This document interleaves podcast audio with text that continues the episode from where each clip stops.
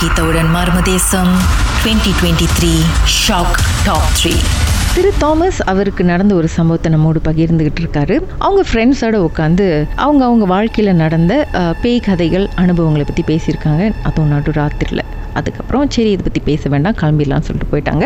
அதுக்கப்புறம் சொல்லுங்கள் திரு தாமஸ் என்னதான் ஆச்சு? ஓகே அதுக்கப்புறம் நான் கிளம்பி வந்துட்டேன். காலையில் மார்னிங் வந்து நான் டிரான்ஸ்போர்ட் ஆள் ஏற்றதுக்கு அஞ்சு மணிக்கு ஏஞ்சி ஆகணும். அப்போ என் வீட்டு முன்னுக்கு வந்து அந்த காட்டு ஓரம் தான் எல்லாம் பார்க்கிங் பண்ணியிருப்பேன். இருட்டாக இருக்கும். பார்க்கிங் பண்ணி என்னோட லோரி வேனு இதெல்லாம் பக்கத்துல பக்கத்துல தான் பார்க்கிங்ல வச்சிருப்போம். எகித்தாப்புல அந்த காட்டு சைடு அப்ப நான் அங்கதான் போயிட்டு ஸ்டார்ட் பண்ணி விடணும் வேனை. அப்ப நான் என்ன பண்ணேன் காலையில ஏஞ்சிட்டு ஒரு அஞ்சு மணி போல இருட்டு சரியான இருட்டு போய் வேனை நான் ஸ்டார்ட் பண்ண போறேன் கிட்ட போற கிட்ட. என் வேன் பக்கத்துல தான் என்னோட மூணு டன் லோரி நிக்கும். பக்கத்துல பக்கத்துல. அது கதவு திறந்தா ரெண்டு கதவு வந்து இடிக்கிற மாதிரி. என் வேனை நான் கதவை திறக்க போறா ஓன் ஒரு பயங்கரமான அலறல் சத்தம் ஓன் ஓன் சத்தம். நான் வந்து லோர் லெஃப்ட் ஹேண்ட் சைடுக்கு நான் ரைட் ஹேண்ட் சைடு வந்து கதவு திறக்க போறேன். அப்ப அந்த பயங்கரமான சத்தம் கேட்டானா நான் எட்டி பாக்குறேன் என்னடா இந்த நேரத்துல யாரு ஓன் அடிக்கிறா இங்கிட்டு வந்து சரி கதவை திறப்புன்னு சொல்லி வேனை கதவை திறந்து ஸ்டார்ட் பண்றேன் கீதா. ஸ்டார்ட் பண்ணும் போது லைஃபா திருப்பும் ஓன் சத்தம் அலற சத்தம். பார்த்தா எனக்கு பக்கத்துல இருக்கிற என்னோட லோரி ஓன் அட்டிக்குது போனு முத வாட்டி அடிச்சிச்சு அதை நான் அலட்சியமா எடுத்துக்கிட்டேன். சரி யாரும் எங்கேயும் அடிக்கிறேன் ரெண்டாவது வந்து லைஃப்ல என்ன பக்கத்துல அடிக்குது. நான் பக்கத்துல லோரி பக்கத்துல நிக்கிறேன் அடிக்குது. வேனை ஸ்டார்ட் பண்றேன் வேனை ஸ்டார்ட் பண்ணவே மாட்டேன்ருச்சு டக்குன்னு என்ன பண்ணேன் எனக்கு மனசு ஒரு மாதிரி கருக்குன்னு பண்ணேன். சாவி எடுத்துட்டு லோரி நான் பக்கத்துல நிக்கிறேன். அப்படியே அதிர்ச்சியா நிக்கிறேன் கீதா. அப்ப அந்த லோரி விட்டு எட்டா போன்னு போறேன். ஆட்டோமேட்டிக்கா ஓன் நின்றுச்சு. ஓன் அடிக்குது. ஓகே எனக்கு தெரிஞ்சிச்சு. ஓகே ராத்திரில பேசின கரையை வந்து இப்ப வந்து நம்ம கிட்ட காட்டுறாரு இவரே. அப்படின்ட்டுன்னு என்ன பண்ணேன் அங்க நிக்கவே இல்லை. ஆனால் நேரா உள்ளுக்கு யாரும் இல்லை. லோரி வந்து ஒட்டாம அட்டிக்குது நான் கிட்ட நின்ன வரைக்கும் அடிச்சிச்சு நான் எட்டா போயிட்ட கடை நின்றுச்சு.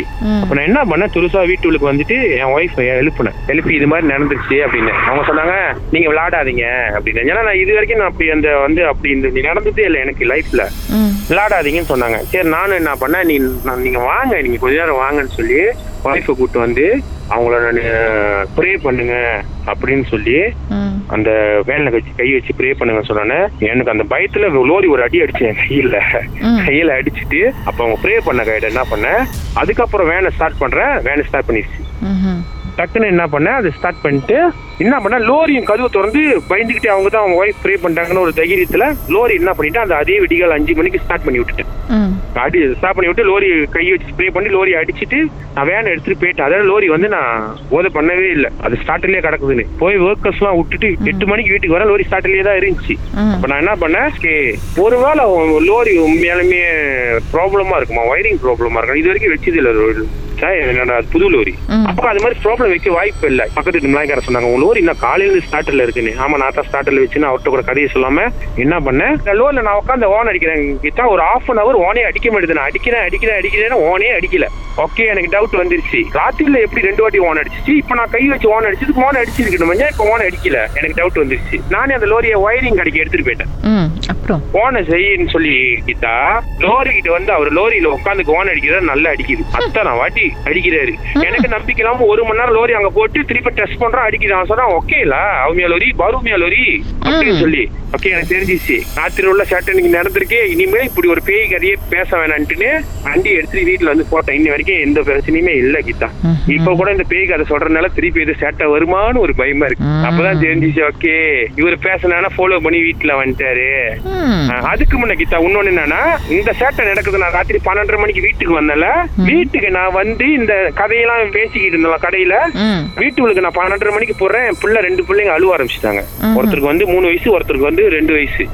ஒய்ஃப் ஏஞ்சி கேட்டாங்க என்ன பண்ணிட்டு வந்தீங்க? பிள்ளைங்க ரெண்டு பேரும் அழுகுறாங்கன்னு. அது நான் பெருசா எடுத்துக்கவே இல்ல. அதுக்கப்புறம் இப்படி எல்லாம் நடந்து தான் தெரியுது. அது நம்ம பேய் கதை அந்த கதையை பத்தி பேசணும் ரொம்ப விருப்பப்பட்டு பின்னால வந்துட்டாரு அப்படின்னு.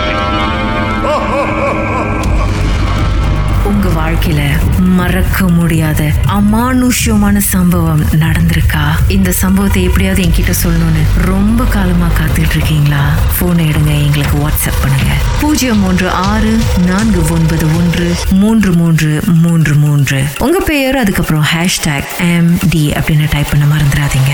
கடந்த வாரங்களின் கதைகளை மீண்டும் நீங்கள் கேட்கணுமா? ஷாக் ஆப் வாயிலா கேட்கலாம். S Y okay settings language தமிழ்னு செலக்ட் பண்ணுங்க. சர்ச் ஐ ஐகான்ல மர்ம தேசம் அதுக்கப்புறம் ஷாக் காஸ்ட்னு கிளிக் பண்ணா. எல்லா கதையும் அங்கே தாங்க இருக்குது